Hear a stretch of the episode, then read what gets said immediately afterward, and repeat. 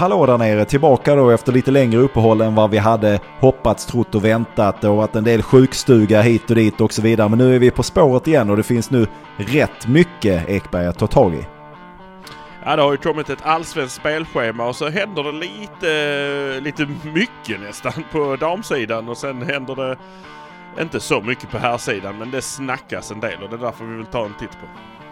Det ska vi absolut göra innan vi då drar igång och gör detta. Ha med er då att det finns så många som kan så mycket mer om fotboll än oss två. Men vi har den här lilla, lilla fördelen som vi är rätt stolta över att ha Ekberg.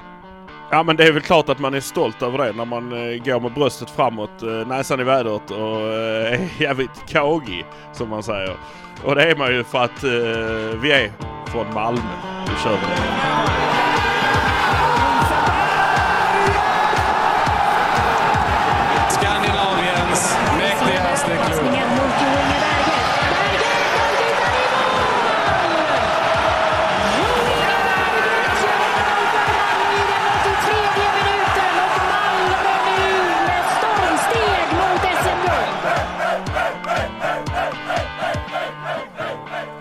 Ja, vi kastar oss över det som sker i MFF och det sker framförallt på damsidan där man nu under senaste veckorna här presenterat två nya nyförvärv då och även spelare som har lämnat. Men vi börjar med det som är på väg in då Ekberg. Det är framförallt på mittbacksidan som han har valt att rusta upp så här långt.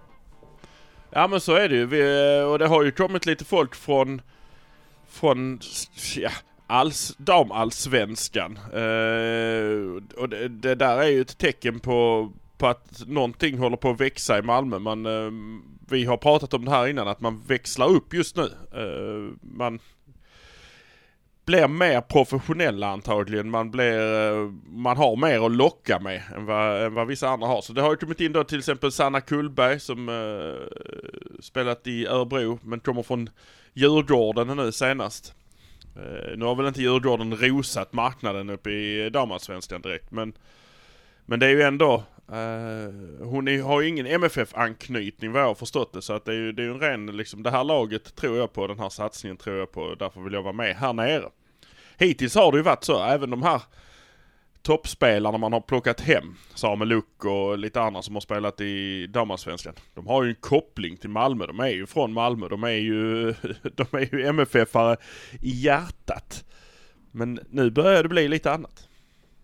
Ja precis och sen har vi då eh, i veckan här kommer också då att Hanna Lofthammar från BK Häcken eh, tar klivet till Malmö FF där och hon har ju då förflutet under säsongen framförallt i deras elitettan-lag men har ju även spelat under eh, säsongen här i damallsvenskan. Och eh, jag undrar, är det, är det främst här i backlinjen som man ser behovet av uppgradering Ekberg? Ja, men det har det väl, eh, det har det väl kanske varit. Eh, för det har man väl, det var ju det som var det stora problemet kanske när man först, eh, först fick känna på lite tuffare motstånd. Att eh, man, man, man var inte riktigt redo defensivt med spelet och alltihopa. Så därför tror jag, för, kanske inte för elitettan, det tror jag de reder ut med eh, så här. Som Linnea Svensson och, och vidare. Men vidare så tror jag alltså att man måste, man måste tänka på vad som händer i nästa säsong i, när de är uppe i damallsvenskan.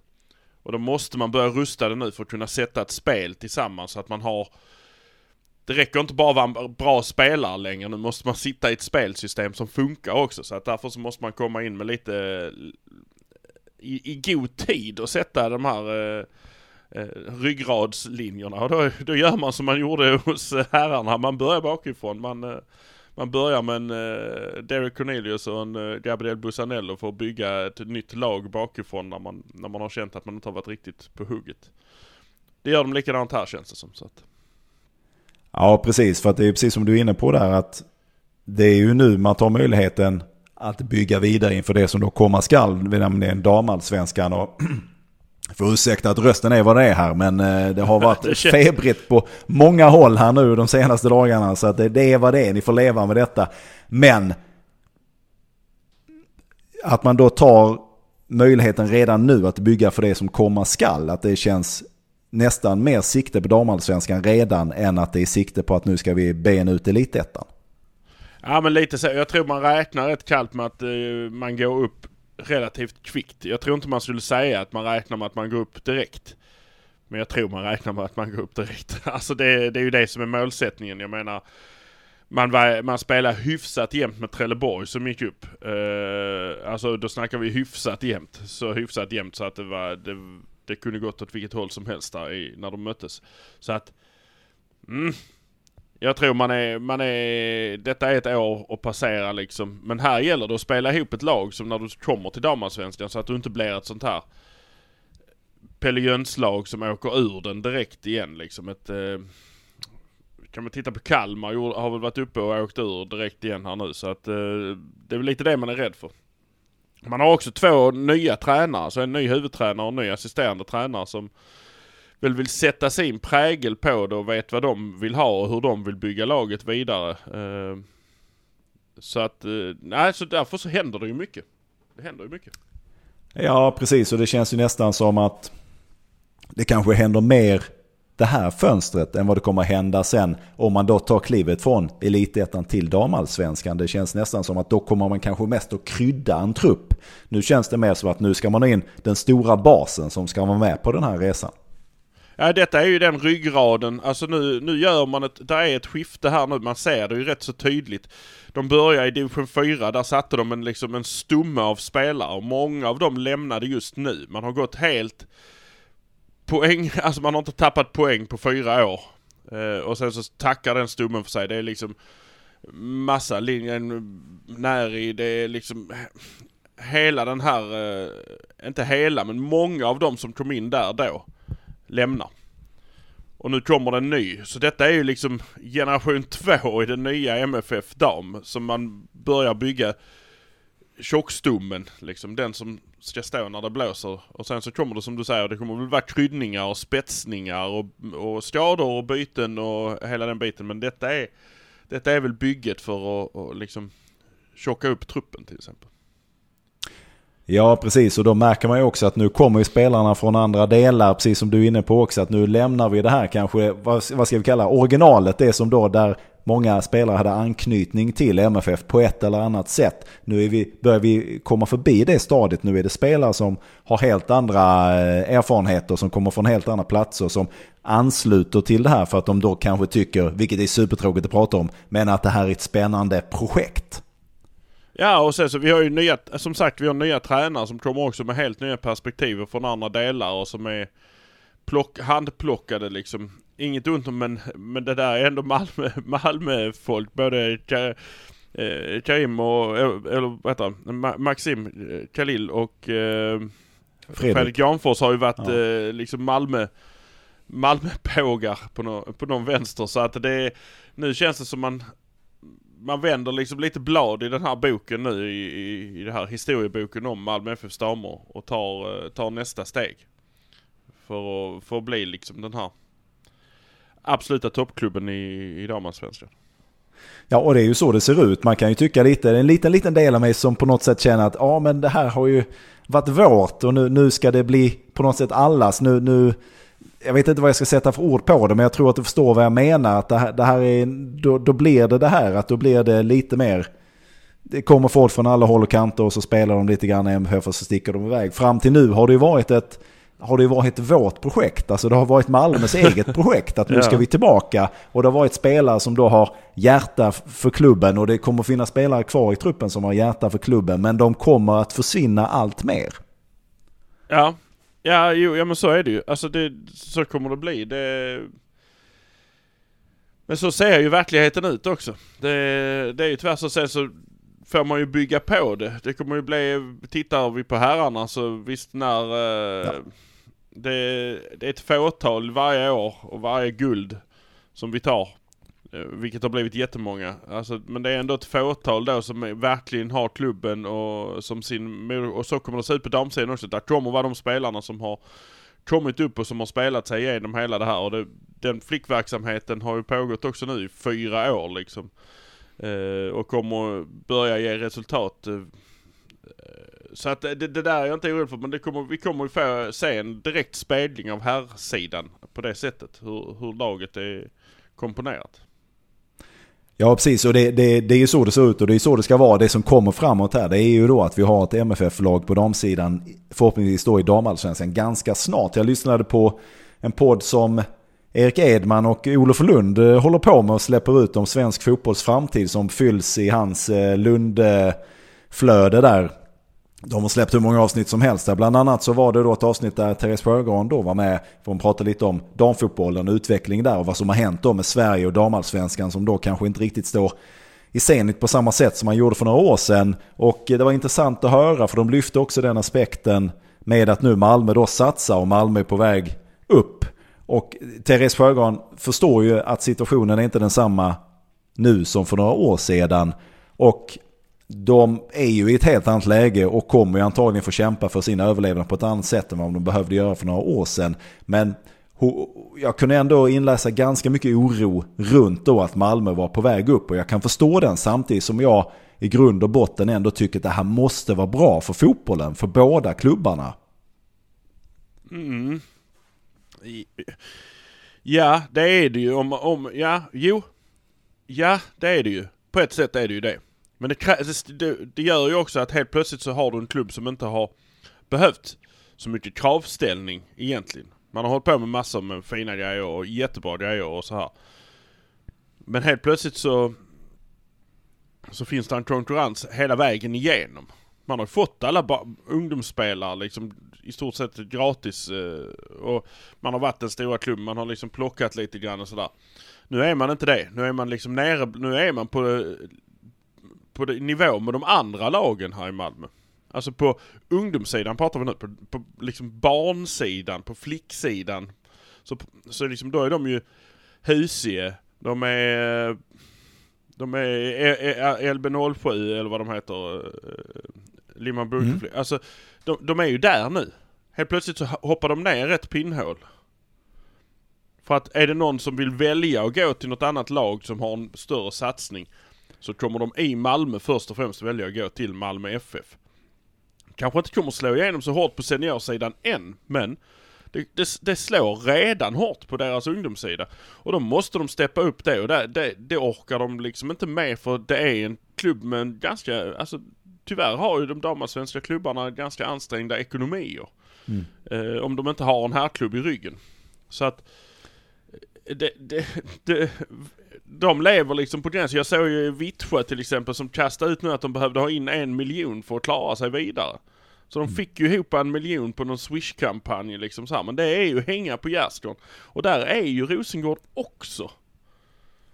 Och det, och det är ju lite sorgligt att det ska vara så. Där behöver man ju då hitta möjligheter att få in mer pengar. För så kan det inte vara när du spelar på elitnivå. Det som då är den högsta damnivån i Sverige. Så ska du inte bara att du behöver eh, få in pengar från utomstående. Det måste finnas en grund som du kan stå på. Sen förstår jag att det inte är så än och förhoppningsvis kan det bli så på sikt. Men jag tänker då att om ett Malmö kommer upp i allsvenskan vad det kan skapa mellan Malmö och Rosengård. Det är klart att visst, det, är, det finns de som kommer att välja Malmö framför Rosengård rent spelarmässigt. Men jag tror ju inte att Malmö har inte kan ju inte behålla alla talanger, kan inte ha alla, alla spelare av eh, någorlunda kvalitet utan andra måste kunna söka sig. Det ser vi ju nu vad som händer här. Det här är ju inte de spelare som nu lämnar MFF, en del av dem kommer fortsätta och några av dem är så unga, så vi har inte ens pratat om Telma Persson Berlin här. De är så unga så att de har en framtid någon annanstans och det skulle ju kunna vara i Rosengård och det,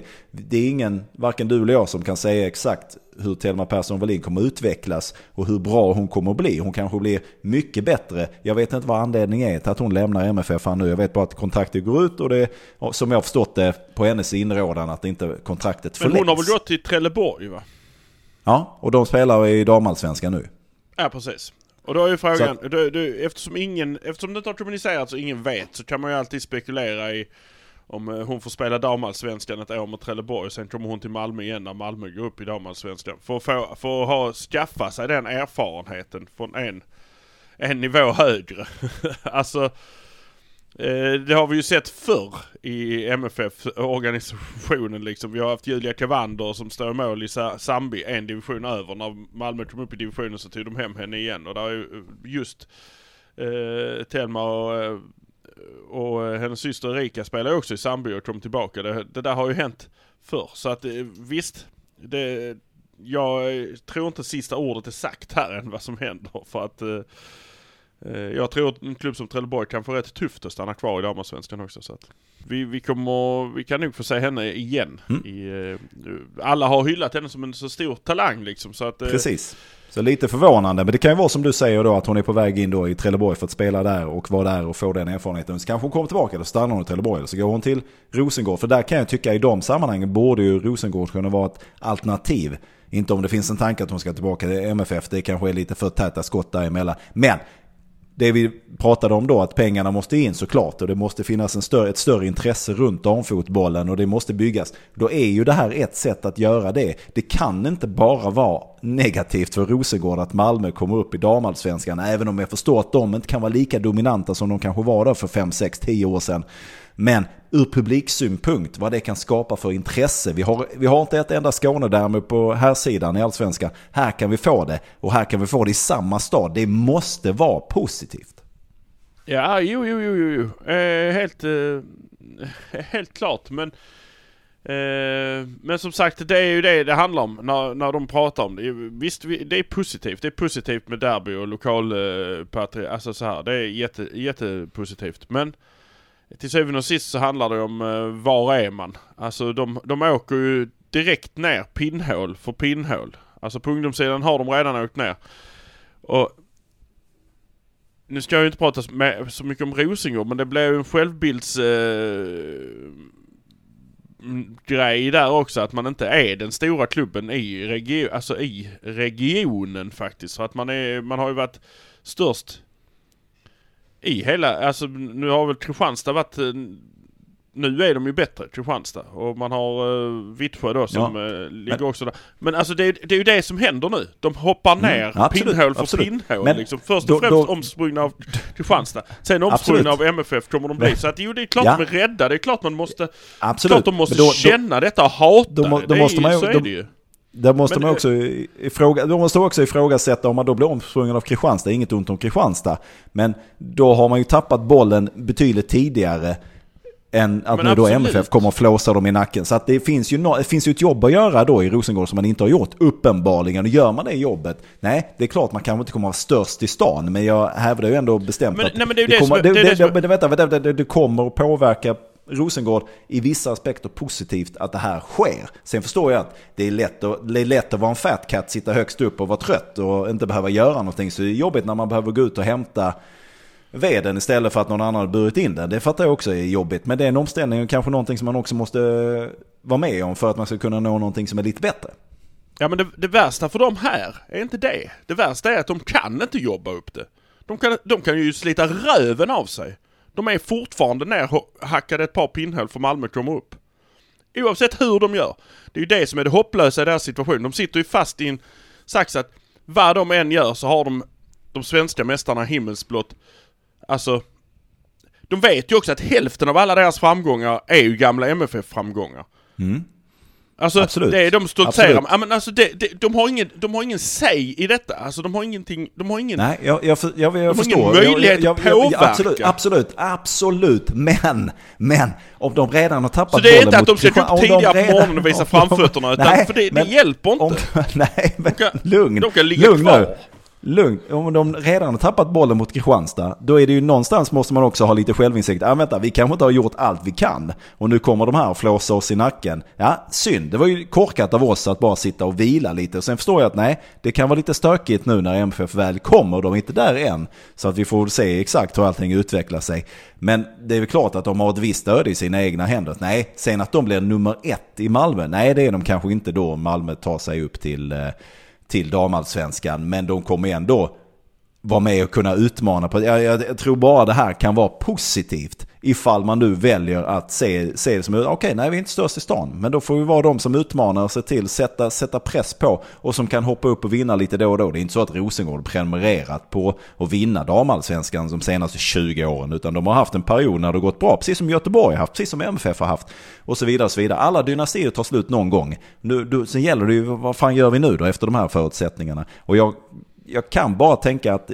det måste finnas positiva delar i att fler lag med lite mer pengar att ta sig upp i systemet också kommer att kunna gagna damallsvenskan på sikt. För jag tänker också att allt från tv-pengar till sponsorpengar kommer att kunna växa ifall det är större föreningar som är med och sätter press på eh, sponsorer och tv-bolag, allt vad fan det nu kan vara för någonting. Så att det också blir en större pott till då Vittsjö till exempel och de här för att de inte helt ska försvinna. Men det är, det är ju också, så är det ju också, så ser vi ju all fotboll. Det är ju de här gamla storlagen, jag vill ha Aston Villa och sådana nu som har fått en liten eh, revamp här plötsligt och Newcastle som då har massa Saudi-pengar som gör att de kan vara aktuella igen. Men tittar vi Nottingham Forest och allt vad det är liksom som också köpt en jäkla massa spelare som fortfarande ligger och harvar någonstans. Och de här Sheffield Wednesday och Sheffield United, de som vi hörde talas om när vi var små, som också var med på något sätt. Ipswich.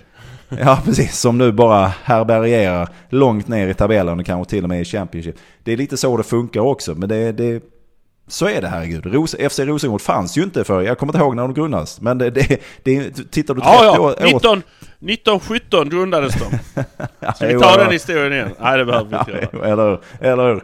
Men alltså det, det, så att det, ja, saker och ting förändras. Men jag tycker ju också, jag tycker ändå, för Therese Sjögran pratar ju om utmaningarna och så vidare. Hon lät ju också lite deppig, det måste jag ändå medge. Eh, och jag förstår att situationen är prekär på ett eller annat sätt för dem där i takt med detta. Men det måste finnas fördelar för dem att, det, att fotbollen, att de stora klubbarna håller på att ta sig upp genom systemet.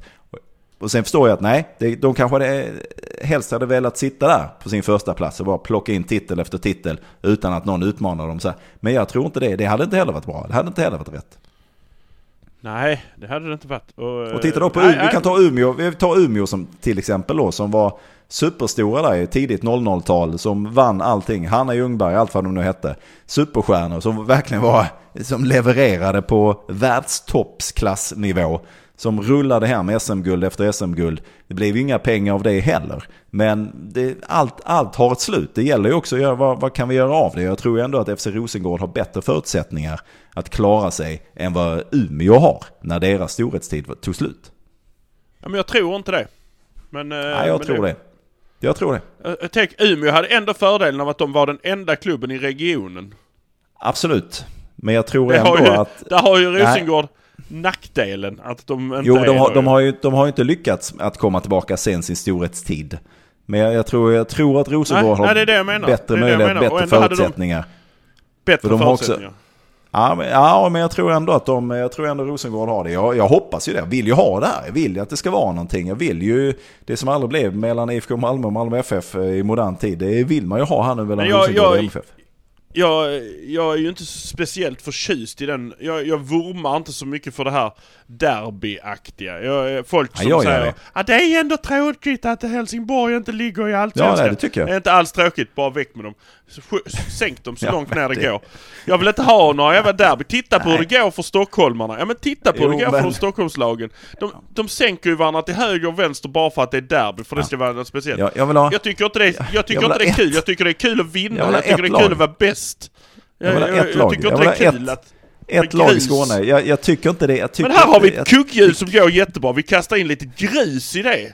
Vi kastar in lite grus för det är roligt att se när stenen Okej, okej, sprängs. Okej, okej, okej. Ja, Du- det du- tycker jag i alla fall. Du är Men FC det- Rosengård innan någon annan, innan Malmö börjar satsa. Du är FC Rosengård innan, innan Malmö börjar satsa. Okej, det får stå för dig. Du får vara det. Du Nej, jag är det. Du Malmö under det. hela vägen. Nej, Jag du vill det. bara Du- köra jag vill inte, över Jag vill alla. inte ha någon annan som utmanar. Jag vill inte ha någon med annan. Jag vill inte ha någon annan. Jag kan tänka På mig med lite utmaning. vindrutetorkarna, bort med alla insekter som har fastnat på rutan. Tjo, Ja, så. ja, ja, jag, jag kan tänka mig ha lite utmaning. Då, vi lämnar det där hända. Man kan lyssna på det. Det finns 700 avsnitt om fo- svensk fotbolls framtid. En del är väldigt lyssningsvärt, annat kan man kanske hoppa över om man nu känner för det. Där. Men Olof Lund, det är bara att leta upp där så hör ni det där. Då väl, eh, Telma Persson Wallin var vi inne på där. Hon har då lämnat. Hon är den senaste i raden vad jag vet i alla fall som det är officiellt som då inte förlänger med MFF. Ja men så är det ju. Eh, jag vet inte hur många det är nu egentligen för att det, det har blivit en, eh, en hel Ja, del. sex, sex, sex, sju stycken eller någonting. Och bland annat hennes, eh, minst en av hennes systrar har ju också lämnat. Erika har ju också lämnat. eh, som sagt. Eh, och Sen var det ett Julia, gäng. eh, lämnade också så jag tror nu är det väl bara Jam Anna kvar, gammelsystern. Eh, Mm. Gammelsyster. Det är något att säga för en 50-årig gobbe. Ja, verkligen. Hon är gammal. Men i alla fall, är det... Eh, Lite så, eh, så är det ju att det, det har ju det har ju hänt eh, lite grann. Vi har väl nämnt innan att de också har skrivit med Hoff Persson, eh, damerna. Det har vi väl pratat om i något, eh, något tidigare Det är avsnitt. väldigt svävande. Ja det har vi kanske. Vi tycker kanske ska Ja. ta det igen här eftersom det både är lite luddigt för oss båda uppenbarligen. Ja men hon är också, det är också en back, en 26-årig back som kommer från Örebro i damallsvenskan som man har skrivit med. Som det är som vi säger, de, liksom backsidan, men då har ju alla de också, eller alla, då har ju många lämnat i backlinjen också, när i till exempel. Så att, ja. Eh, jag vet, man trodde ju jättemycket på de här Wallin Persson, de kom ju i våras liksom. Så att, eh, Ja. jag, jag vet inte, de har ju också levererat tycker jag. Men, eh, Precis, ja, men det, man vet ju inte vad som ligger bakom. Det kan vara saker eh, som är utanför fotbollen eller att de inte kan eh, den uppväxlingen. Ja, det är helt omöjligt, det är inte ens lönt att sitta och spekulera, spekulera utan det är bara så det är och att man nu då börjar plocka in från annat håll. Vi får se hur det går för de andra nyförvärven som gjordes inför säsongen då, Nova Rolfsson till exempel från HBK. Och, och se hur, hur den utvecklingen, de har man inte hört någonting. Men det är uppenbart så att det pågår ju någon form av stor förändringsprocess och en del av de här kan misstänka då att eh, Daniel Andersson var ute och snackade om att en del kommer ju vara heltidsproffs här nu också. Det har väl inte kommunicerats vilka som är det än så länge men jag misstänker ändå att Sanna Kullberg och Hanna Lofthammar ligger ganska bra till annars hade de kanske inte kommit. Nej, men så känns det ju. Uh, det... Jag vet inte hur man ska beskriva det. Jag, jag bara tänker på hur, hur, man, hur man känner. Alltså, vad känner man för de spelarna som går vidare liksom? För det är ju många av dem som har lagt ner karriärerna. Ja, Det, det är ju lite grann så också att, nej, nu ska det liksom satsas hårdare och sen så eh, då, då orkar, då, då vill vi liksom, som vi, som vi pratar om, att det blir en mer professionell inställning överlag. De kommer träna på andra tider, de kommer träna mer och de kommer, de kommer vissa kommer få mer betalt och ha det som jobb liksom. Hur mycket i detta, vad är det man vill, alltså jag tänker på de här eh, Persson Welin-systrarna där, hur mycket har de vill de bli något annat vid sidan om också? Så att de precis. Ja, men det finns ju massor med aspekter som då inte finns på här sidan. Där blir du, då får du din lön och så spelar du fotboll. Och så när du inte får lön från fotbollsklubben längre, ja, då kanske du gör någonting annat. Eller så gör du ingenting alls för du har tjänat på dig så mycket pengar så du behöver inte göra någonting. Här är det ju ett jäkla pusslande med kanske både familjen och sen att du har en eh, civil verksamhet som pågår parallellt. Det kan ha allt studier till att du har någon form av yrke som då ska matchas ihop. Och då förstår jag att man kommer ju till ett vägskäl till slut att ja, jo, jag kan ju fortsätta göra detta men det blir på bekostnad av de här och de här sakerna. Och så ska ju saker och ting gå runt här i världen också. Bara för att du då är heltidsproffs i MFF. Jag vet inte vad en lön ligger på där på damsidan. Men det är ju ändå inte, är du då... Vi har ju Fredrik Janfors som ett exempel som då är jurist och advokat som, som han jobbar med. Samtidigt som han då var tränare för MFF damer så, så hade han det. Och det kom ju till en punkt där han, nej men nu kan jag inte göra det här längre för att jag, jag vill inte ge upp min civila karriär. Och det är väl betydligt mer lukrativ antar jag än vad det är att träna ett damlag både i elitettan och kanske till och med i damallsvenskan skulle jag tro. Så att det kommer ju, det har ju spelarna också. Så att jag förstår ju att man måste göra en värdering till slut. Att hur långt kan jag ta mig? Och ska du tjäna de stora pengarna så måste du väl bege dig till Super League i England eller i Tyskland, vad vet jag. Och då är det ändå inte mångmiljonavtal vi snackar. Men sen så är det ju också, så kan man tycka då, ja men då är det ju konstigt. Och då har ju eh, Telma, säger vi då, till Trelleborg i damallsvenskan. Det blir ju inte lättare. Det kanske det blir. De kanske har ett annat upplägg där. De kanske, Ja. kravställningen i Malmö kanske har skruvats upp till den nivån att nu är det så här. Ja. Nu får du välja. Ja. För att där- jag vet där- många, alltså jag har ju pratat med dem i, som vi säger, Vittsjö, vi pratar om Rosengård, vi pratar om kravställningen har inte varit att de ska upp sitt civila liv liksom. Men det kanske Malmö ställer det kravet. Att nu är det, nu får du välja. Nu, nu står vi här. Nu får du välja. Ska det vara så här eller ska det vara så här? Och i Telmas fall kan det då, nu vet vi inte detta men eftersom vi Nej, då det, vet det är att hon... hon får vara exemplet eftersom hon går till Precis. damallsvensk klubb liksom. Precis, Nej, men det kan ju också att det kan ju vara en, en plats närmare startelvan i Trelleborg än vad det kan komma att bli i Malmö i Elitettan. Med en mindre insats. Mm. Alltså man kanske Precis. kan göra någonting vid sidan om eh, för Ja, att ändå precis. lyckas och ta sig till eh, och få göra det man vill. Och det är väl, det är väl superhärligt om det går att kombinera för dem. Men, men någonstans så är det ju så är det en klubb som tar ett sånt beslut. Och det kanske Malmö har, det vet vi ingenting om. Men de kanske har gått in nu och sagt att nu är det det här som gäller. Och, Ja. och, och därav, man ser ju också Melina eh, Skarström som eh, går till eh, Helsingborg. Mm. Eh, lämnar Malmö och går till Helsingborg. Så att det är ju... Ja, jag, jag tror man Mm. har skruvat upp kravställningen eh, hårt alltså. Väldigt mycket inför denna... Ja, och det är väl många som också visar sig på eh, styva linan. Nu har vi två tränare som du är inne på och pratar om att de vill ju visa sig från sin bästa sida. Att nu jäklar, nu satsar vi, nu kör vi. Och de kanske spänner bågen lite, lite hårdare än vad som kanske också är tänkt. Bara för att de vill visa sig från den starkaste sidan, vad vet jag.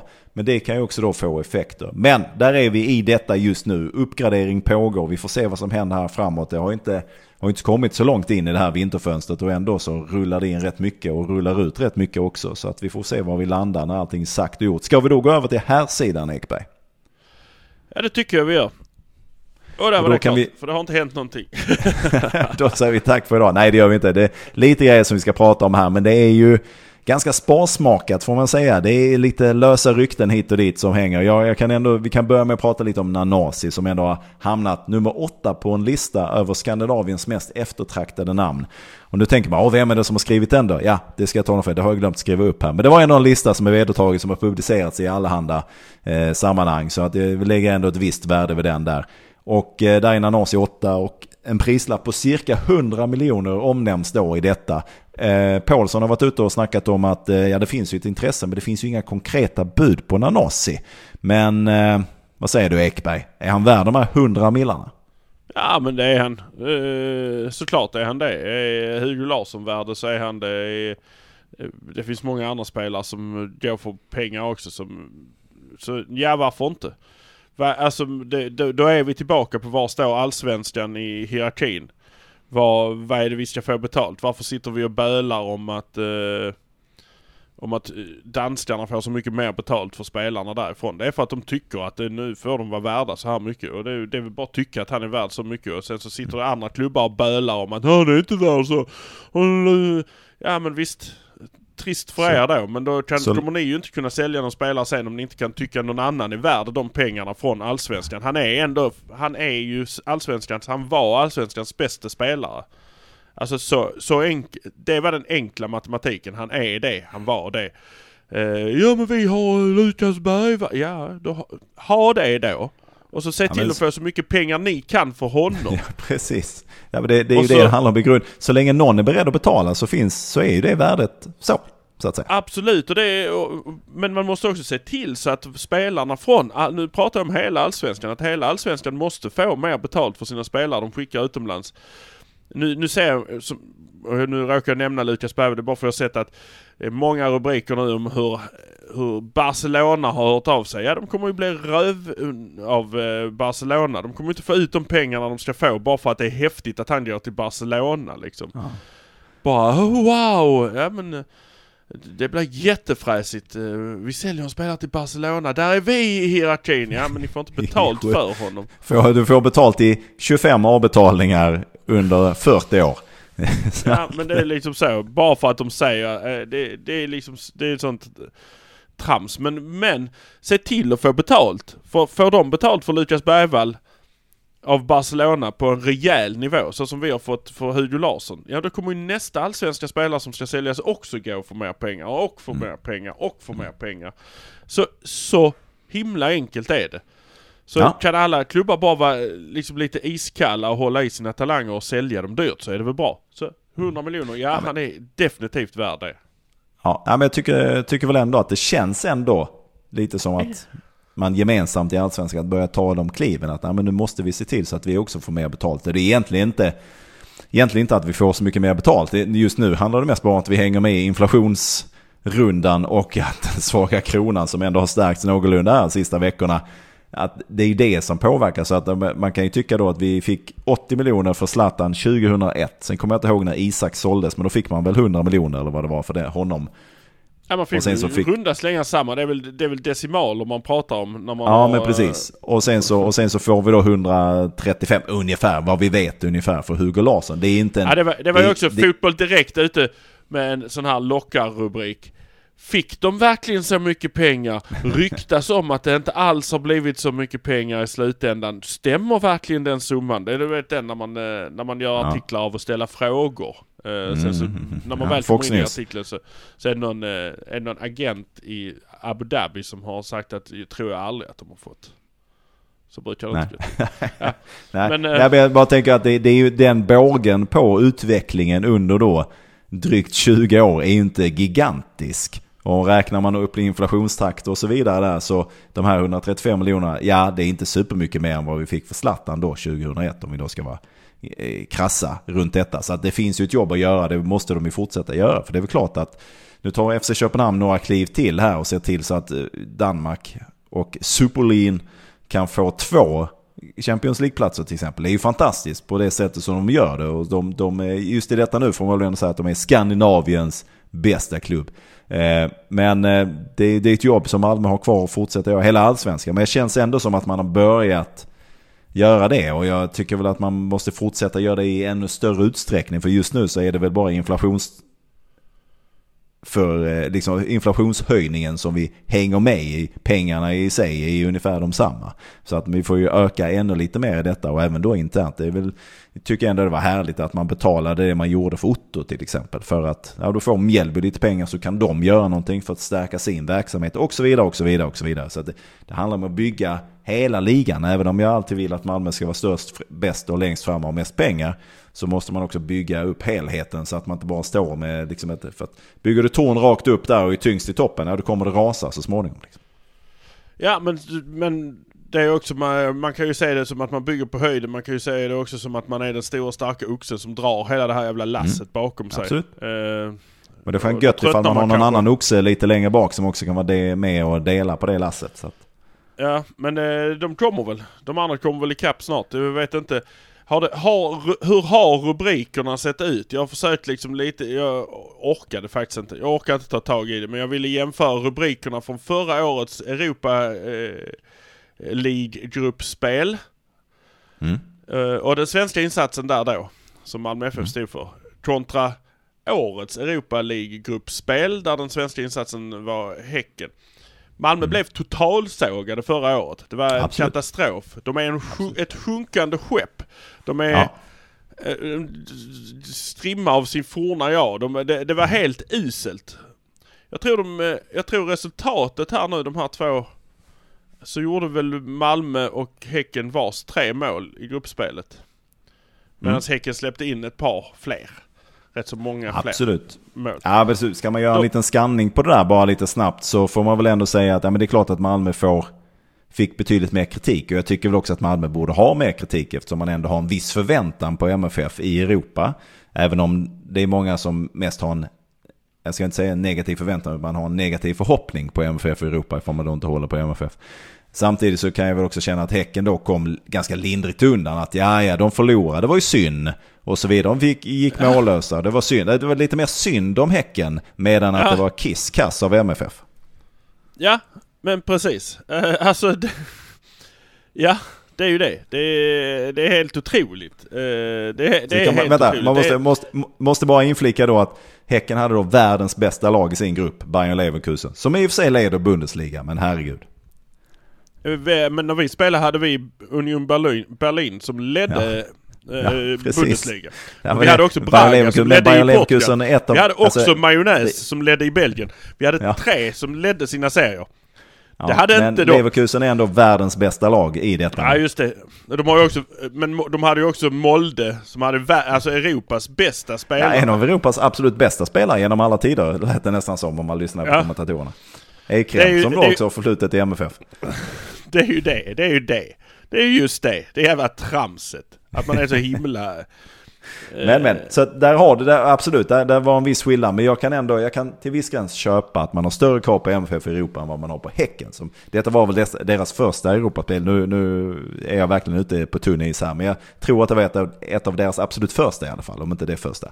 Så att, eh, men sen visst, men det visar ju också på att det, den typen av spel som de lirar i Allsvenskan, men den funkar inte riktigt i Europa. Sen så hade de väl också, de spelar väl också på, vad det gamla nya Ullevi eller någonting i den stilen. Ja, de spelar ju på gräs helt plötsligt ju. Ja, och det var ju, det var ju ett problem för dem såklart. Och det, det, det Uttalat problem någonting. från dem själva. Att det är ju, Ja, det är ju dåligt det- att spela på riktigt gräs. Precis, precis. Nej. Och det, den, den diskussionen vill man ju också då plocka upp med Svenska fotbollsförbundet som då kan lägga enormt mycket energi, i alla fall deras ordförande, på VAR. Att man då inte diskuterar faran i att många svenska, allsvenska elitlag spelar på plastunderlag som sen inte kan hantera det ute i Europa. Nej precis, det, man måste ju, måste ju tänka om där. Man måste göra något annat. Eh, om, man nu, om man nu vill, om man vill att det ska gå bra i Europa. Ja men det är tydligen viktigt, eller så är det bara för domarna. Men vi skiter i det, vi lämnar det där hända. Nanasi då, inga bud vad vi vet, inga, inga riktiga samtal. Vad tror du, har du förändrat din åsikt? Tror du han är kvar över vinterfönstret och in i eh, nya säsongen? Jag, jag tror fortfarande inte att han är det. Alltså jag tror han eh, kommer lämna. Eh, De kommer hitta någon lösning och den kommer komma ganska sent. Jag tror han är Ja. sugen på det också. Jag tror inte han är sugen på att spela ett halvår till i Malmö. Alltså utan han är... Han är, han är nog sugen på att ta det nu när chansen finns. Och, Ja. och eh, som sagt det finns ju spelare och det är bättre att bli av med honom nu då. Och inte bygga ett spel runt honom. För så viktig är han ju. Det, det får man ju också se det till. Det finns vissa spelare som man så här. Ta Ali, ja men håll honom ett halvår till, ett år till om det skulle börja komma bud liksom. För att man bygger inte hela spelet runt honom. Men man bygger fan, man bygger fan stora delar av spelet runt, eh, runt Nanasi. Så att, att inte sälja honom nu för liksom så här, jag vet inte, för att ha honom ett halvår till. Det är, det är lite Ja, men- kissa i byxorna. eh, Alltså, Ja det är men precis, i det, början. det, är ju men- ingenting, det är ju ingenting som kommer gagna honom att stanna ett halvår till i Allsvenskan. eh, Precis som man kan säga med andra spelare. Men det är bättre att han är med en liten stund till, får lite mer erfarenhet och så vidare. Nanasi har den erfarenhet han behöver på den här nivån. Han behöver ta nästa steg. Han är Ja. inte, utan att jag har hans ålder i huvudet, men han är ju ändå över de 20 liksom. Han är inte Hugo Larsson som, som fortfarande kunde utvecklas lite till i Malmö när han tackade nej till Sheffield eller vad det nu var. Nanasi är ju i omvänd sits. Han ska ju komma iväg för att kunna suga upp så mycket som möjligt från den nya klubben som han kommer till. Ja och Malmö tjänar ingenting på att ha honom kvar heller på det sättet. Utan det kan bara bli, kan bara bli jobbigt. Så att nej men jag hoppas att... Jag, inte, för- jag hoppas för hans skull. Jag hoppas för liksom utvecklingen i hans... eh, Och jag hoppas för Malmö FF skull att han blir såld i, i vinterfönstret. Sen Mm. så... Pengarna kan jag väl tycka är, ja, kul om det blir jättemycket. Alltså så, det är det vi säger. Få upp pengarna så mycket som möjligt men... Men... Eh, bara för rekordaffärer och sånt. Det eh, Det är ingenting han har någon glädje av i livet sen. Nej, precis. Nej, men jag är helt inne på din linje också. Jag tror ju att han kommer att lämna här och det blir intressant att se var han tar vägen. För att jag tror inte det gagnar honom att stanna kvar. Jag tror inte det gagnar MFF heller att han stannar kvar. Alltså jag bara tänker också motivationen. Det är klart att han älskar att spela fotboll och han kan motivera sig att spela för MFF en säsong till. Men han har gjort det man kan. Han har vunnit allsvenskan. Han var väl med och tog cupguldet också innan han blev utlånad. Så att det, och han, han var inte med ute och spela i Europa med MFF. Men det skulle han ju kunna komma tillbaka om några år och göra kanske igen. Ja och sen så är det ju, han har ju en halv fot på väg in mot något landslags... Eh, en möjlighet i ett landslag också nu när man byter, eh, byter coach i i landslaget. Kanske det finns en möjlighet att unga duktiga spelare får komma in också och inte bara Granqvist. Eh, så att det, det är ju den, det är ju den biten också. Det har man ju sett historiskt att du kan ju vara ganska så, så kass men spelar du i en eh, liga utomlands så är du ändå högt på listan liksom. Mm, Om vi pratar om de här pinnhålen igen. Verkligen. Men vi får se var vi tar vägen med Nanasi. Men just i detta nu ingenting officiellt i alla fall. och Inga, inga direkta bud enligt Paulsen här för någon vecka sedan. Vi kliver över då till eh, Isak Kiese Thelin. Eh, Klart har det då blivit att Högmo tar klivet från Häcken till eh, Japan. Och skulle få då cirka, cirka 20, 20 miljoner eh, efter skatt om året. Så det kan man ju förstå att han blir lite sugen på. Men då ska det finnas rykten som säger att Högmo är lite sugen på att plocka med sig Thelin till eh, Japan och hans nya klubb. Ja, Samuel Gustafsson först och främst också från, sin, mm. från Häcken ju och, och då eh, Isak Kiese. Och allt jag har allt jag har att säga om det Ge oss en pengasäck och så skickar vi honom dit. Uh, han gjorde en kanoninsats denna säsongen. Jag tror inte han har en sån säsong till i sig. Faktiskt, i Allsvenskan. Speciellt inte eftersom han tog skytteligasegern och han kommer ha ögonen på sig. Han kommer vara än mer bevakad och då eh, och Malmö kan behöva bygga någon variation runt det där. Så att nej, skeppa honom. Se till att få så mycket pengar ni kan för honom och sen så säg tack och hej. Han är väl också högavlönad i Malmö typ. Det sätter väl fritt lite kapital för att, för att ta, ta, ta ett steg till liksom andra spelare. Ja, ja det, det var väldigt, eh, det var inte mycket känslor inblandat där Ekberg. Det är bara ja, tack och hej. Ja, absolut inte. Han, eh, han gjorde ex, sagt vad han skulle eh, för säsongen eh, och lite mer än det till och med. Så att, eh, och det, det är han liksom för alltid älskad liksom för. Men men en säsong till, nej. Det, här, det, det, är ju det som är, det är det som är kruxet. Nu spelar Rydström på ett sätt. Han spelar en säsong vi vann. Nu måste han ju spela på ett annat sätt nästa säsong. För annars har du ju Häcken eh, Deluxe ju, som spelar på ett sätt och sen så vet folk att ja okej okay, de spelar så här. Sen så är det kört. När man kommer med något nytt och något innovativt så måste man ändra det ganska så kvickt inför nästa säsong också. Då, är, då är det en bra idé att, att skeppa vissa spelare. Eh, som eh, som Isak. För det, nu kommer ingen, om, om han åker och man tar in något annat så kommer det vara svårt att veta hur Malmö kommer att spela sin anfallsformation. Han har själv mm. varit inne på det, jag försvinner han, vi kanske inte tar in någon anfallare. Vi kanske, vi kanske spelar med Steffo ibland som, eh, eller så spelar vi med Oliver Berg som en, eh, eller så gör vi så här den osäkerheten tror jag Malmö vinner extremt mycket på eh, kontra de andra lagen. Så att eh, nej, jag har inga känslor inblandat för Isak. Jag älskar honom för det han uh, gjorde. Jag tycker alla som tyckte illa om honom och ville ta honom bakom skjulet och göra det kort.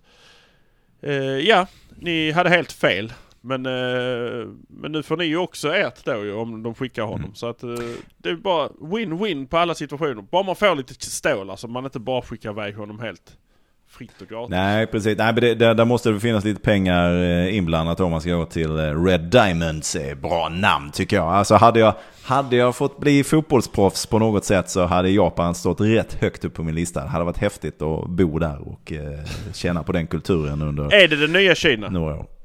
Ja, jag vet inte. Skulle jag, alla jag har till Kina och spela boll? Har inte, ja, precis. Men jag har inte tänkt eh, riktigt så mycket på Japan som fotbollsland på det sättet. Men herregud, det är ju stora stadion så mycket folk och eh, det, det är nog ett jäkla halabaloo. Så det kunde vara intressant att åka dit kanske och titta någon gång också. Går han dit, Ekberg, kanske vi ska åka dit och titta lite. Jag vet inte exakt var, vilken stad detta ligger. Eh, men det får vi kolla upp i så fall. Det kanske är inte så långt. Man kan ta tåget till Tokyo tror jag ändå, det går snabbt. Men... Nåväl, men om han då försvinner, och du är inne på det här, det kanske inte blir någon anfallare, men man behöver ju ändå ta in några nya spelare. Behöver man en eller två då ifall Isak skulle lämna? Eh, ja, det, man, ja men man, man ja. Eh, ja, jag tror ju det, det är ju någonstans ett, det är ju det, det är ju det som är grejen. Om han nu tänker köra på samma ställe, då behövs det ju inte tas in mer än en ju. Så enkelt är det ju. Då, då är det ju samma, samma igen liksom. Men eh, mm. eh, vill han göra något nytt och han inte har en spelare så, av den typen som Isak är, så då får han ju ta in två. Antagligen. Mm. En man som har ryktats lite om här utan att det har hänt så mycket mer sen ryktena kom. Det är ju Duncan Maguire som spelar i Orlando i MLS just i detta nu. Och eh, jag har tittat lite på honom. Det finns lite compilations på internet som man kan titta lite på. Han har en stor fördel, det är att han delar födelsedag med mig. Vi är födda på samma datum, 5 februari. Men eh, om man tittar lite statistiskt på honom så har han väl gjort en och en halv MLS-säsong ungefär. Och i Orlando så gjorde han nu senaste säsongen eh, 29 matcher, 13 mål.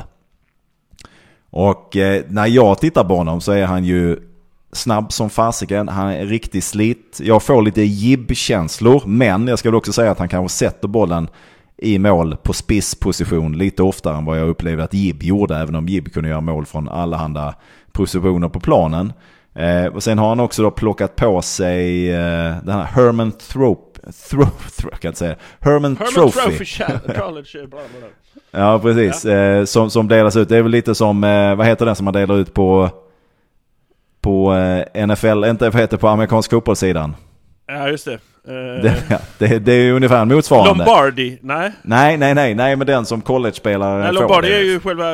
Ja, det är ju själva priset. trofén. Gud, det här. Ja, det välkommen, välkommen då till. NFL-podden där ingen vet vad de pratar om.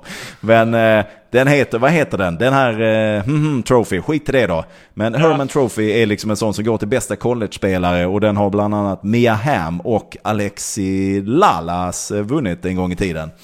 Så att eh, det vittnar ju om någonting. Men han har någonting som på... Jag tänkte på Jib och jag tänkte också på Erik Larsson i hans sätt att på något sätt röra sig på planen. Ja, Alltså, jobbar så hårt så att han möter sig själv på vägen tillbaka. Ja, nästan, det är nästan som han springer ur sin egen kropp. Sen kan man ifrågasätta, i vissa fall kan man ifrågasätta kvaliteten på MLS. För det är en del mål och en del passningar som bara, men hur går detta till? Hur, hur, löser, hur gör ni här? Men eh, han är något av en urkraft tycker jag. När jag har sett honom. Jag har sett honom lite i intervjuer också. Och han, en sak som är oerhört viktigt om man ska spela i MFF, han är inte rädd för att skjuta. Ja, det är bra ju.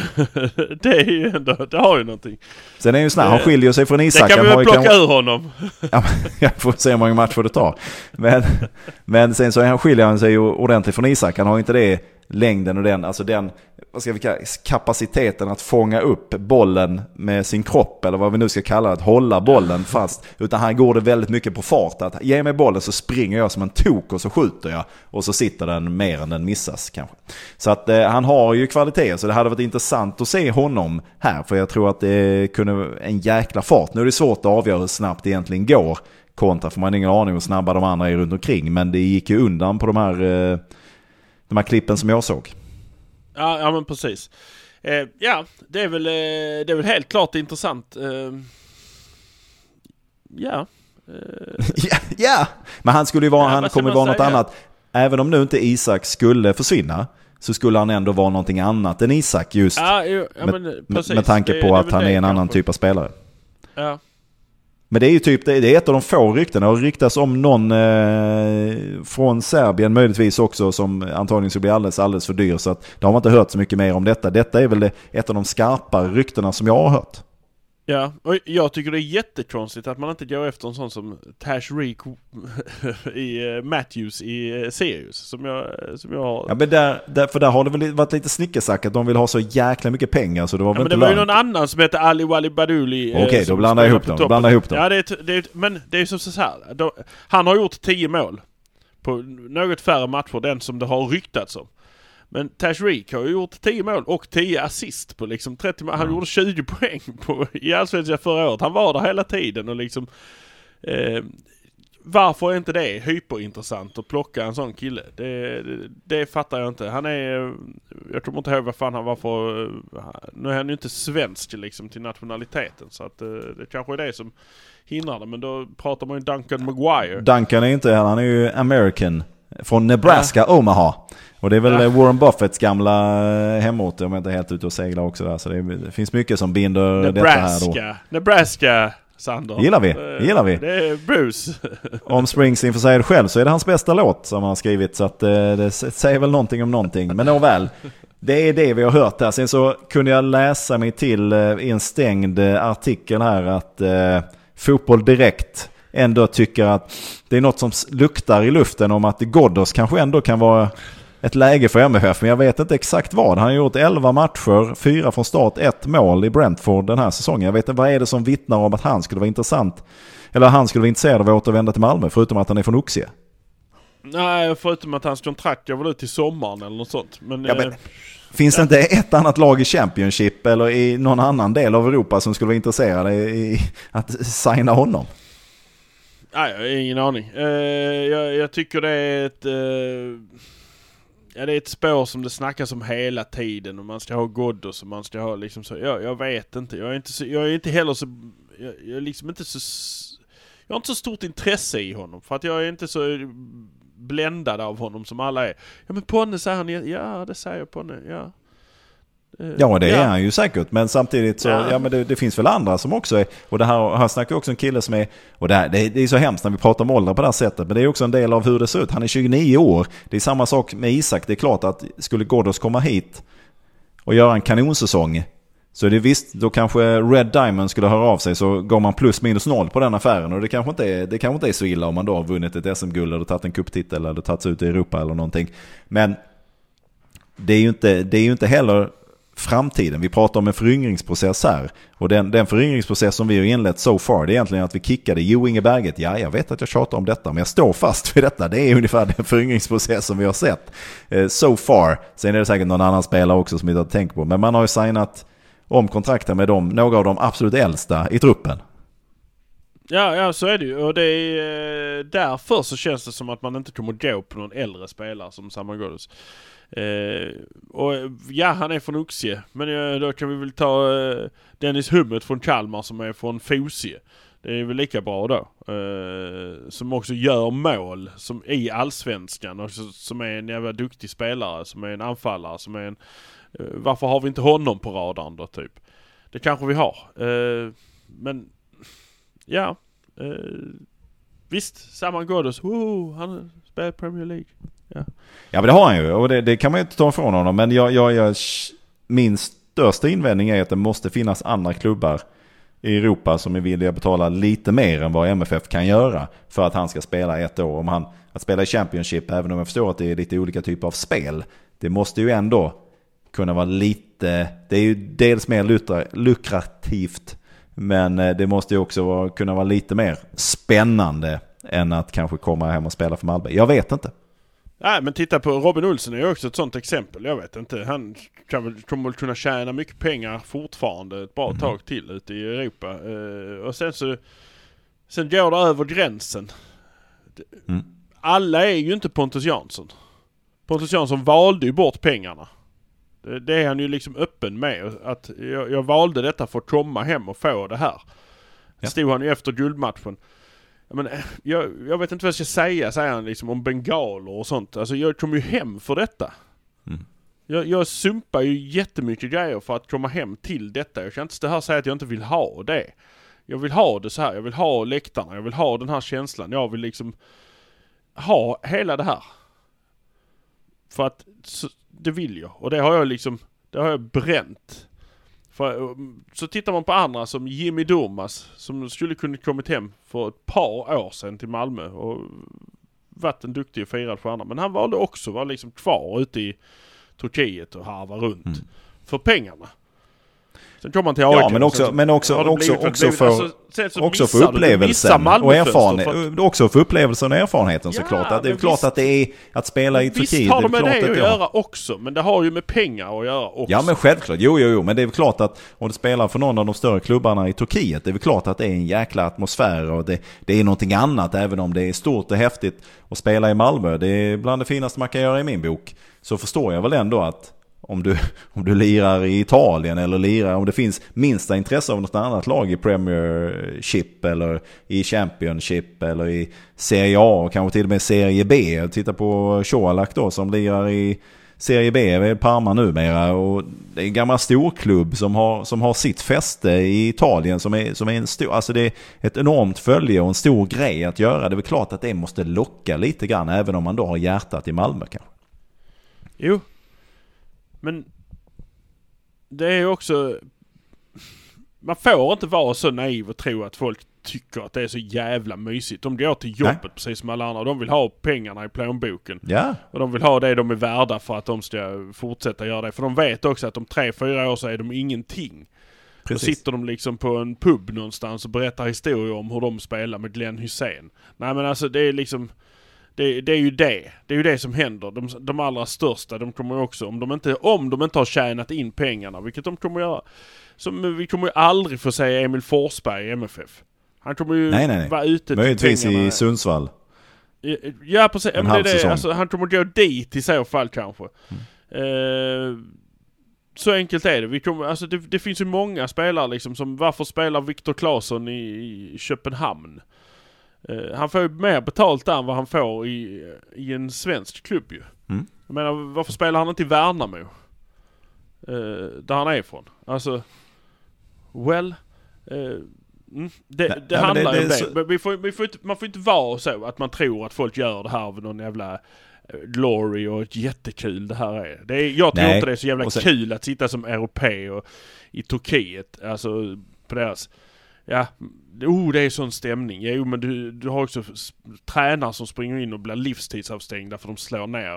eh, absolut, slår ner absolut, absolut. Alltså, Men det, det, Det- är väl klart det är att det, liksom- det är en mix av, men det är väl klart att det är pengarna som styr som allting annat pengarna styr alltid. Sen, sen, sen, Det är det en skill- sen, sen är det en skillnad också att om du kommer från en klubb som Mjällby kanske så kanske det inte lockar i samma utsträckning som om du då kanske eh, har ditt ursprung i Malmö FF. För du, din chans att vinna med Malmö FF är ju kanske då lite större än vad den är i Mjällby även om de inte gjorde bort sig i år. Och chansen att komma ut i Europa och kanske till och med vinna i Europa är ju såklart lite större eh, med MFF än med många andra klubbar i Allsvenskan. Så att jag förstår att det är skillnad på det sättet också. Men vi får väl se där. Jag är väl inte heller, jag har inte ägnat så mycket tid eh, åt det här Ghoddos-spåret. Vi får se, blir det aktuellt får man ju titta på det. Men jag känner ju också att det måste finnas andra spelare, som du också är inne på, att, som borde kunna vara mer intressanta, som kanske är, bättre för Malmö på sikt. Ja, jag tycker inte han är spännande överhuvudtaget. Han, han ryck, det rycker inte i baljetten hos mig när det kommer Ghoddos på tal, om vi säger så. Kommer han. Robinson-Joschen kommer in från sent 90-tal. Levererar citat. Vi lämnar Ghoddos därhän så får vi se när det bubblar upp andra rykten här. Det är ju trögkört på här sidan. Det har ju varit svårt. Vi har ju fått gissa oss till och eh, klippa in det minsta lilla man har hört för att man ska få ihop någonting. Men något som verkligen kom då. Dels är det två grejer. Vi börjar med att det stora spelprogrammet för 2024 då har kommit. Ordningen som det ska spelas. Ungefär det exakta datum är inte satta men vi vet när och var och hur Malmö ska börja spela och i vilken ordning de ska spela sina matcher på här sidan. Ekberg, vad säger du initialt? Eh, nej men, jag, jag är ju också av den åsikten att Malmö ska ju slå alla hela tiden så att det spelar ingen roll vilken ordning de kommer egentligen. Egentligen. Men sen så är jag ju också inte, jag är ju inte dum i huvudet heller. Eh, fastän kanske många tycker det. Så det börjar ju med en match, Norrköping, ja det är väl en intressant match. Vi har haft en på sista svängen bortamatch mot Norrköping ett par gånger här de senaste åren om jag inte är helt off liksom. Så har vi haft den liksom i det sista nästan tredjedelen av året. Nu får vi den som första match. Ja. Det är lätt hanterbart. Malmö FF Hammarby i andra omgången där vi spelar hemma mot Hammarby. Ja det ska vi köra över dem för då, de har ny tränare, det ska sättas nytt och det, de kommer inte ha ordning på det där. Eh, det tar ett tag innan de blir varma i kläderna. Eh, Värnamo, ja det är ju också en sån omgång tre. De har också ny tränare av samma orsak som att Hammarby har ny tränare. Eh, att de har ju bytt, eller så här. De, ja. Han gick dit helt enkelt. Så att de har ju nytt också. Och så Västerås, ja. För det börjar väl bli intressant där runt omgång fem när vi liksom har Djurgården borta. Mm. Vad det betyder, Djurgården borta så tidigt. Eh, ja. Och där, där kan man ju fundera på... tuffa matchen. Ja precis, och i det här läget nu när vi sitter och pratar här så vet vi ju inte vilka förvärv och vilka som lämnar och så vidare. Vi vet ju inte ens om Djurgårdens tränare är de samma som, som i detta nu, att det är Kim och Tolle som sitter kvar. Det har riktats hur mycket som helst om att de är på väg åt alla, andra, alla möjliga håll här. Det har väl snackats om förbundskaptens jobb och allt vad det nu kan vara där, men de kan ju också vara på väg på andra håll. Så att vi får se om de ens är kvar. För då kan de också befinna sig i ett läge precis som då Hammarby att de har ett nytt spel som ska sättas. Och då, då har ju Kim och Tolle har varit här nu i rätt många år utan att jag har koll på exakt hur många. Så Det är inte så jävla många. Det är typ fyra. Alltså, Ja men det fyra eller fem, ja det är mer än vad MFF-tränare brukar stanna. Nej men, så- det är man ju van vid. Men, eh, men, men alltså jag har ju känt, jag känner det som att de har suttit där i en evighet. Att de liksom... Ja det känns, det känns länge, det känns länge. Men eh, 2019 i alla fall, då tog de ju guldet. Så att eh, det- sen dess har de varit där. Eh, men så det är möjligt att de är på väg in i en eh, eh, ombyggnad då också. De behöver göra någonting överlag ju för att eh, den här säsongen klickade ju inte för dem. Så att vi får väl se vad som händer där. Det här blir ju också ett verkligt test för Malmö, precis som du är inne på att vi det är ju den här matchen som vi får, vi räknar nästan med att det blir aldrig tre poäng i den här matchen hur man än vrider och vänder på det. Och nu, nu, nu, har, man, nu har man ändå möjlighet och Rydström är ju inne på det själv att Malmö spel ska vara bättre då än vad det var i år. Och Pontus Jansson har också sagt att vi kommer bli, kunna bli så mycket bättre nästa år och så vidare. Och så vidare. Och detta är ju verkligen ändå en eh, i omgång fem där, en verklig värdemätare på hur mycket bättre har man då blivit när man kommer till den här jävla spökmatchen på Tele2. Ja, ja men det är ju det. Det är, det är ju en, det är en värdemätare eh, faktiskt. Den första riktiga. Sen har man ju då eh, nästa Stockholmsmatch direkt därpå med AIK hemma. Och den har Ja. ju inte Malmö förlorat på sen eh, Jesus gick 30 i år. småbyxor eller vad ja. det, är, det är ju jätte, det är jättelänge sedan Ja, men de, de, lika, lika lätt som man räknar bort poängen på Tele2 så räknar man ju hem poängen mot AIK. Så, och det, det, det förväntar mig. Nu, är det, nu verkar det ju bli, Henning Berg verkar väl fortsätta om inget eh, oväntat händer här. De kommer väl också att förnya och förändra och bygga vidare. Men jag har ju, har ju ändå svårt att säga att AIK kommer vara ett extremt topplag nästa år. Så det här måste Malmö för att kunna hålla liv i eh, guldtankarna så måste de kunna ta en sån match. Ja. Men sen kommer det ju fyra omgångar där kan jag tycka som är, som är rätt avgörande ändå. Ja. Det, är, Göteborgsveckan. eh, Eller vad man ska kalla det. Ja, det är väl inte- Göteborg, Göteborgsveckorna. Göteborgsmånaden. Maj, maj månad är Göteborgsmånaden. Så är det. Ja, det är helt galet. Det är alltså Elfsborg borta, Göteborg borta, Gais hemma, Häcken borta. Ja, det är ju... eh, ja, och alla de matcherna är planerade att ligga i maj. Eh, det är rätt fint. Eh, Men, det, men Elfsborg jag- borta.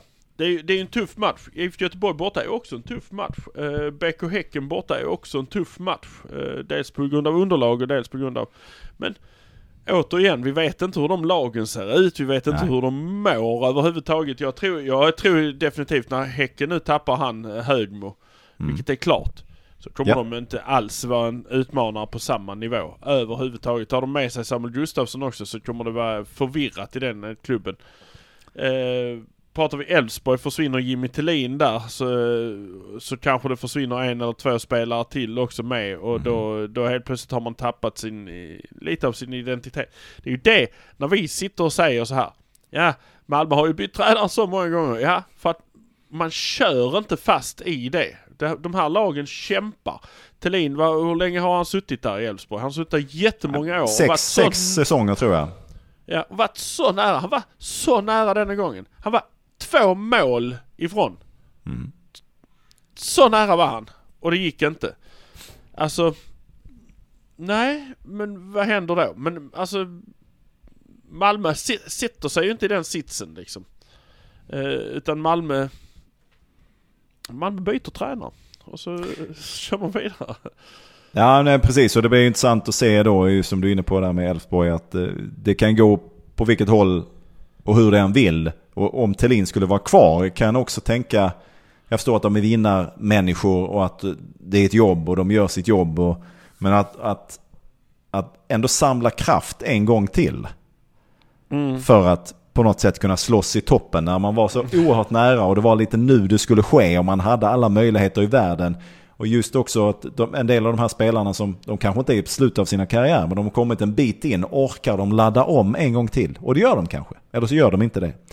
Men jag, jag misstänker väl att Thelin inte kommer vara kvar. Han, är ju, han har fått, kick, han har fått nej både i Holland och i, i England. Men någonstans kommer han ju att landa eftersom det nu verkar bli Olof Mellberg som då eventuellt blir ny förbundskapten. Så någonstans landar han ju.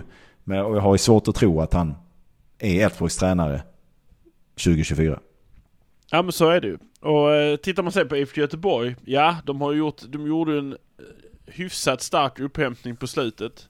Med Men herregud, de var, de, var, de var ju bara... De var ju, det, var, det var ju sekunder från ett kval, ska man komma ihåg. De kan snacka om att de gjorde ett jäkla uppsving, men det var ändå sekunder från ett kval. Ja, det, är ju- det var det jag skulle komma till. Det är ändå, alltså det, de spelar ju, eh, de spelar ju på ett sätt som var liksom så här för, för livet varje match. Och det, det var med nöden näppe de klarade. Visst, ja, ett uppsving. Men nu får han lite längre tid, spela ihop dem kanske.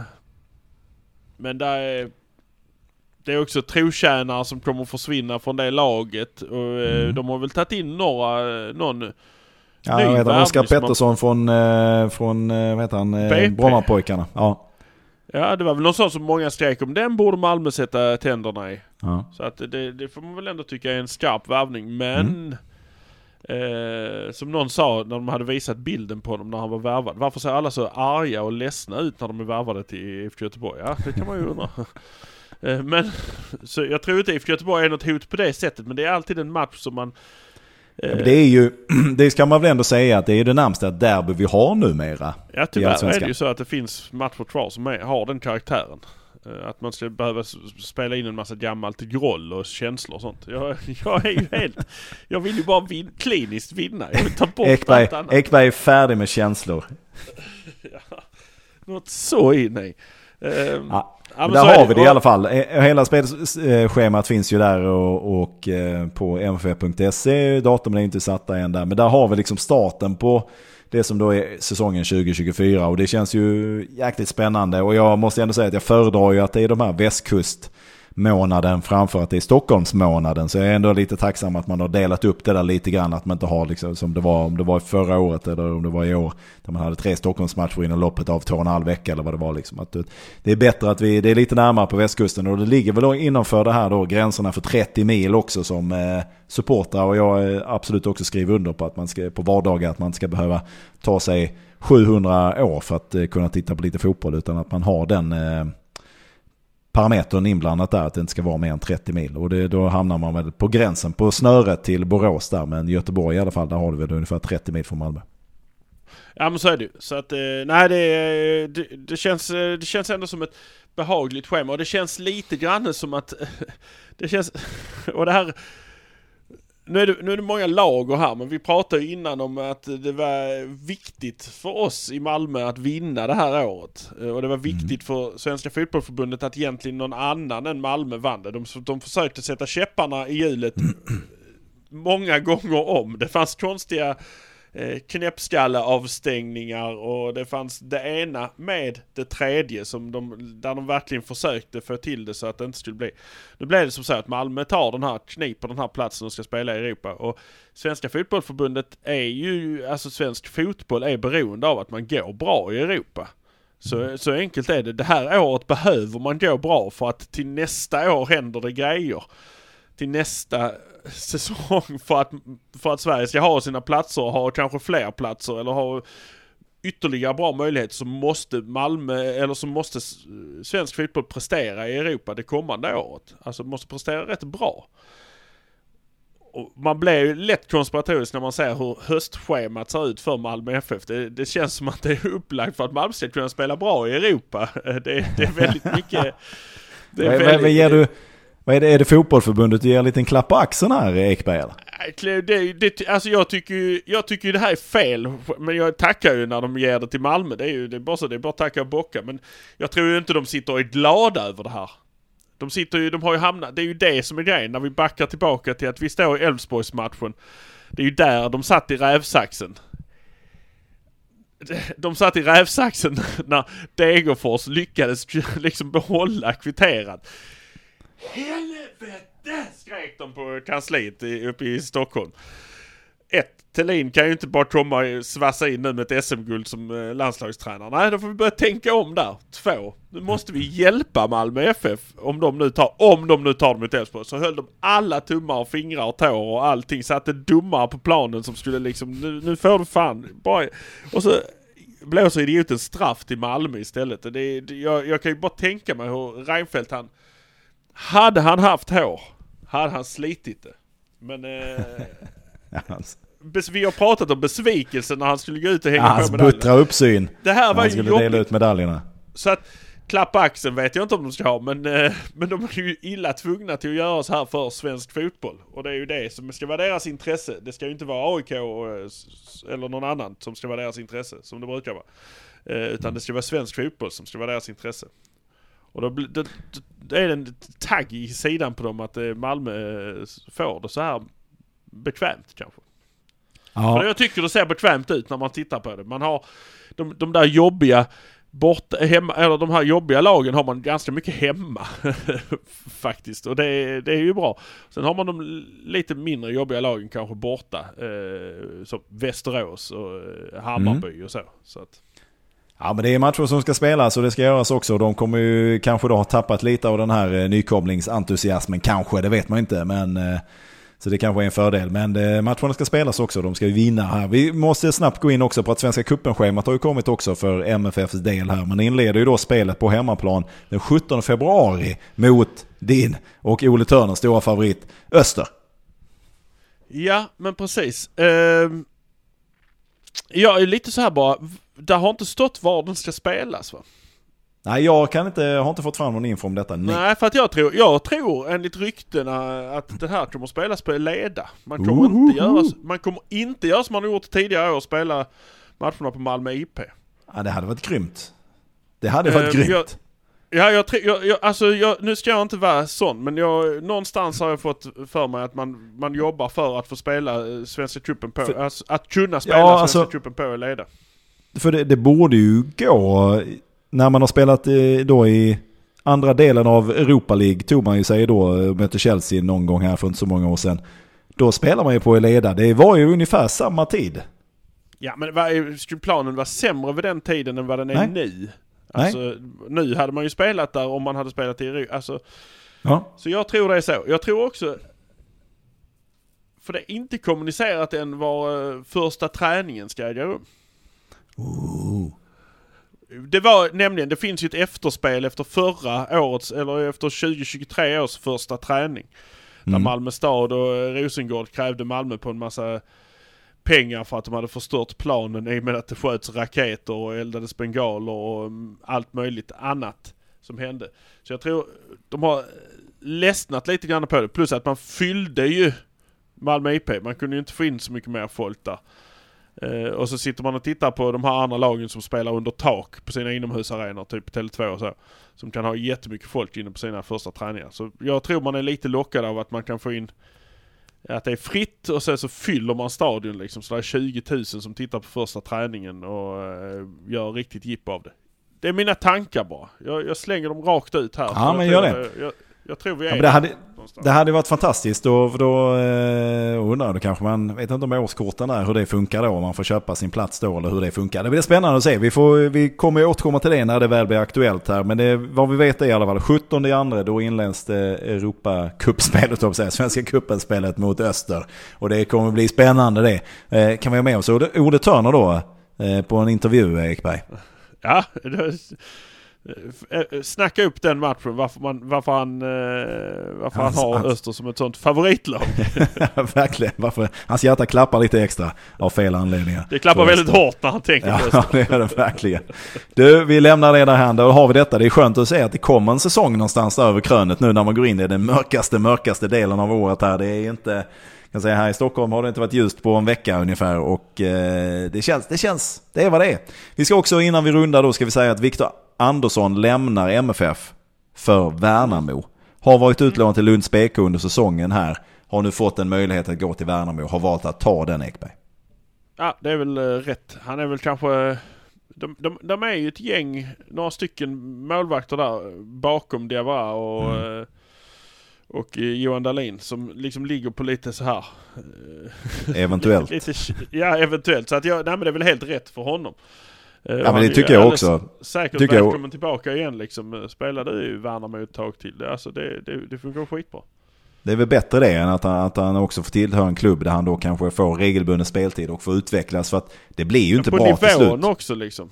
På, på den allsvenska nivån. Det är ja. helt klart. Så att, uh... Ja men det blir ju inte, du kan ju inte vänta. Det är klart att du får inte samma, samma utveckling i Lunds BK. Ingen, ingen, inget i övrigt mot Lunds BK som du då får i Värnamo.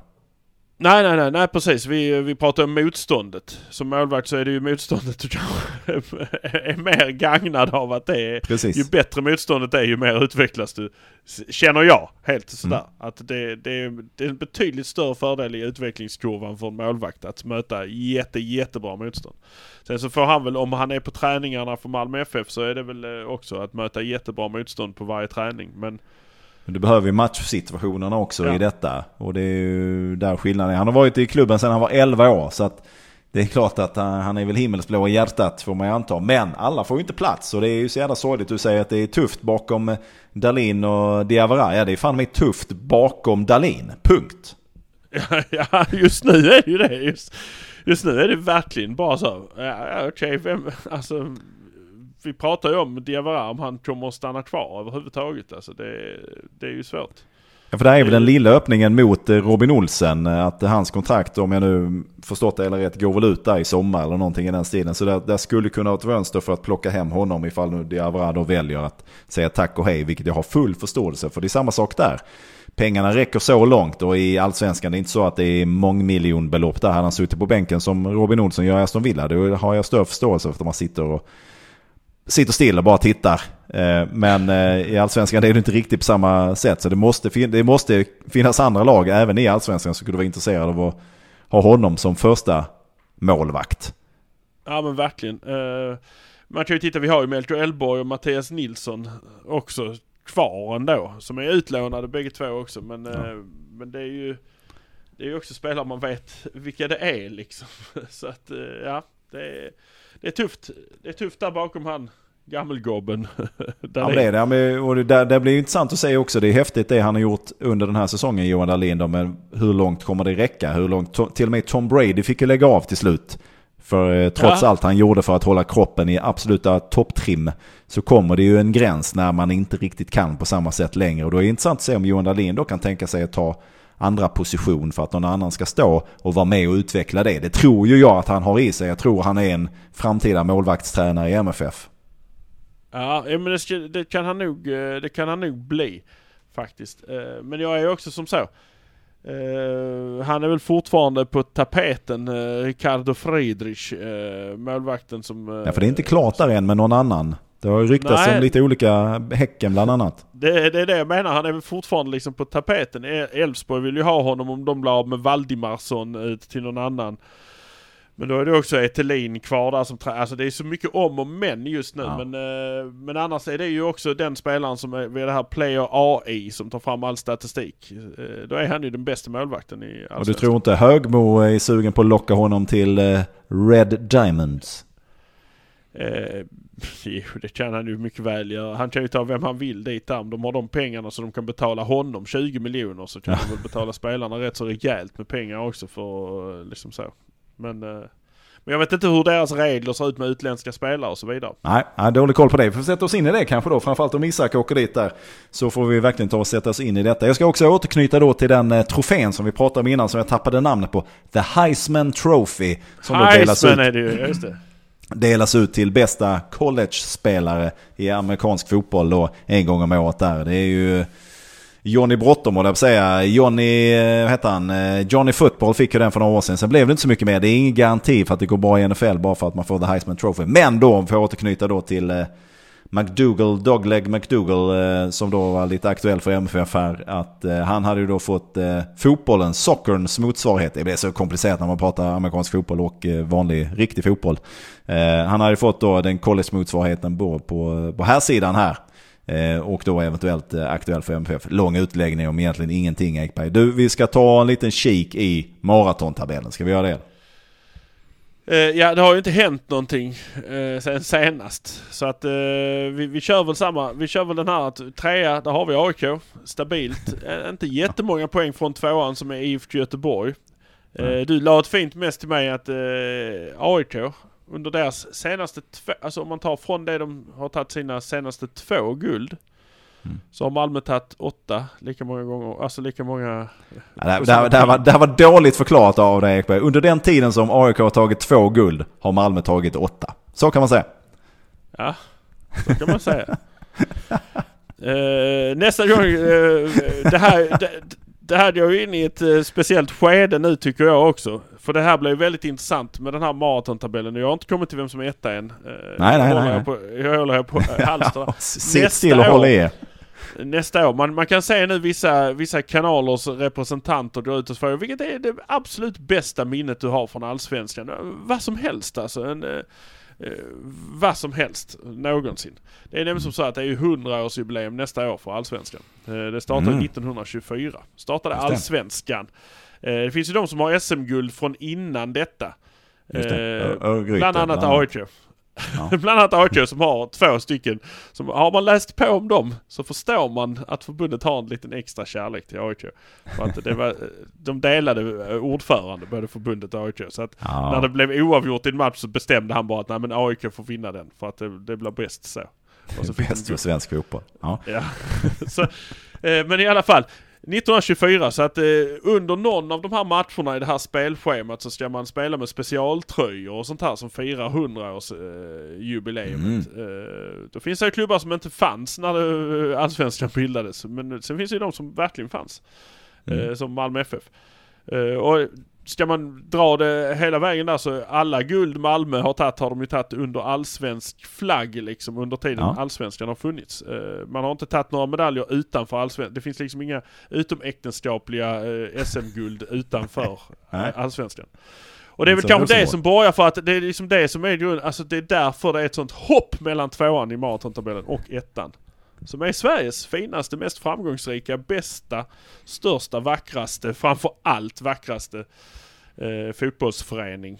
Och det är Malmö fotbollförening. Utan S i fogen. Så är, det, så är det verkligen. Om man nu är Patreon så ligger det ett härligt avsnitt och bara väntar på att lyssnas på med Ekbergs fem härligaste ögonblick, avgörande nyckelögonblick från säsongen som gått här. Så det kan man ta och bara lyssna på om man inte har redan har gjort detta här.